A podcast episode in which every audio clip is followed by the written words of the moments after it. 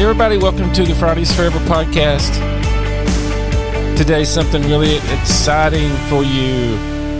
Have you ever been sitting in that traffic in the Great Smoky Mountains, especially if you're on Interstate 40 and you are trying to make it into Pigeon Forge? Just how difficult that can be.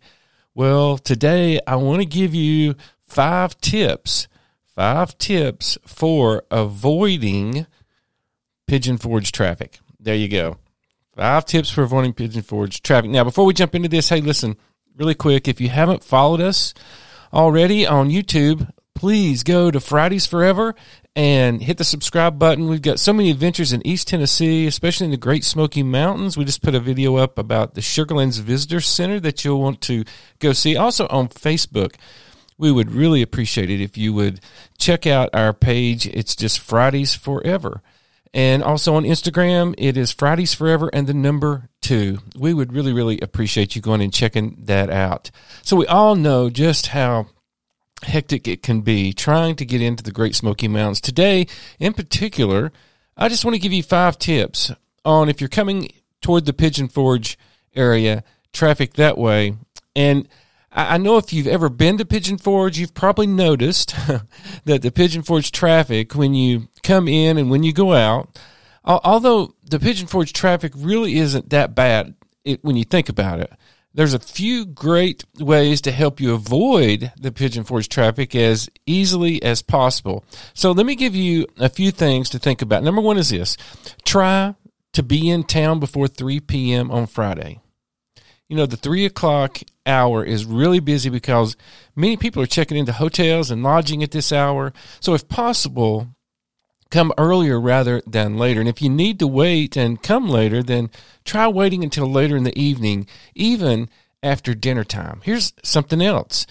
If you're leaving Pigeon Forge on Sunday, which is when many people leave after vacations or whatever it may be, try to leave before 10 a.m. or after 1 p.m you know, a great way to manage this is to take your time when you leave.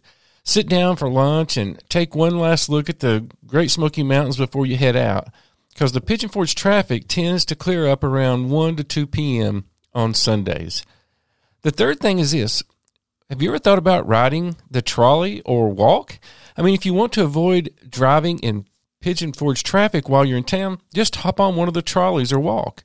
There's many places like Patriot Park where you can park your car for the day to catch a ride on a trolley or even walk from Patriot Park.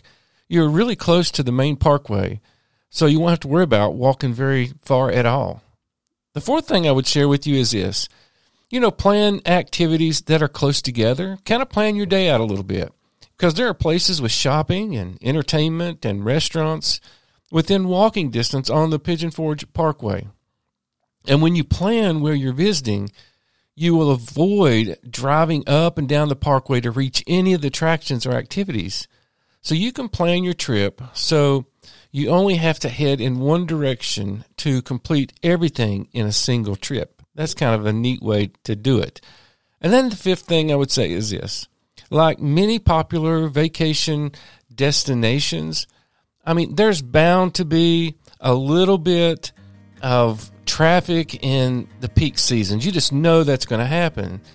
So if you visit during the off season, you'll be able to avoid Pigeon Forge traffic even more. So when you're planning your vacation in Pigeon Forge, don't worry about the Pigeon Forge traffic. You're going to have a lot of fun during your stay, trust me.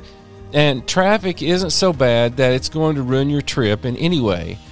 And I can kind of make a promise on that. Unless you get an offender bender, then that could really mess you up.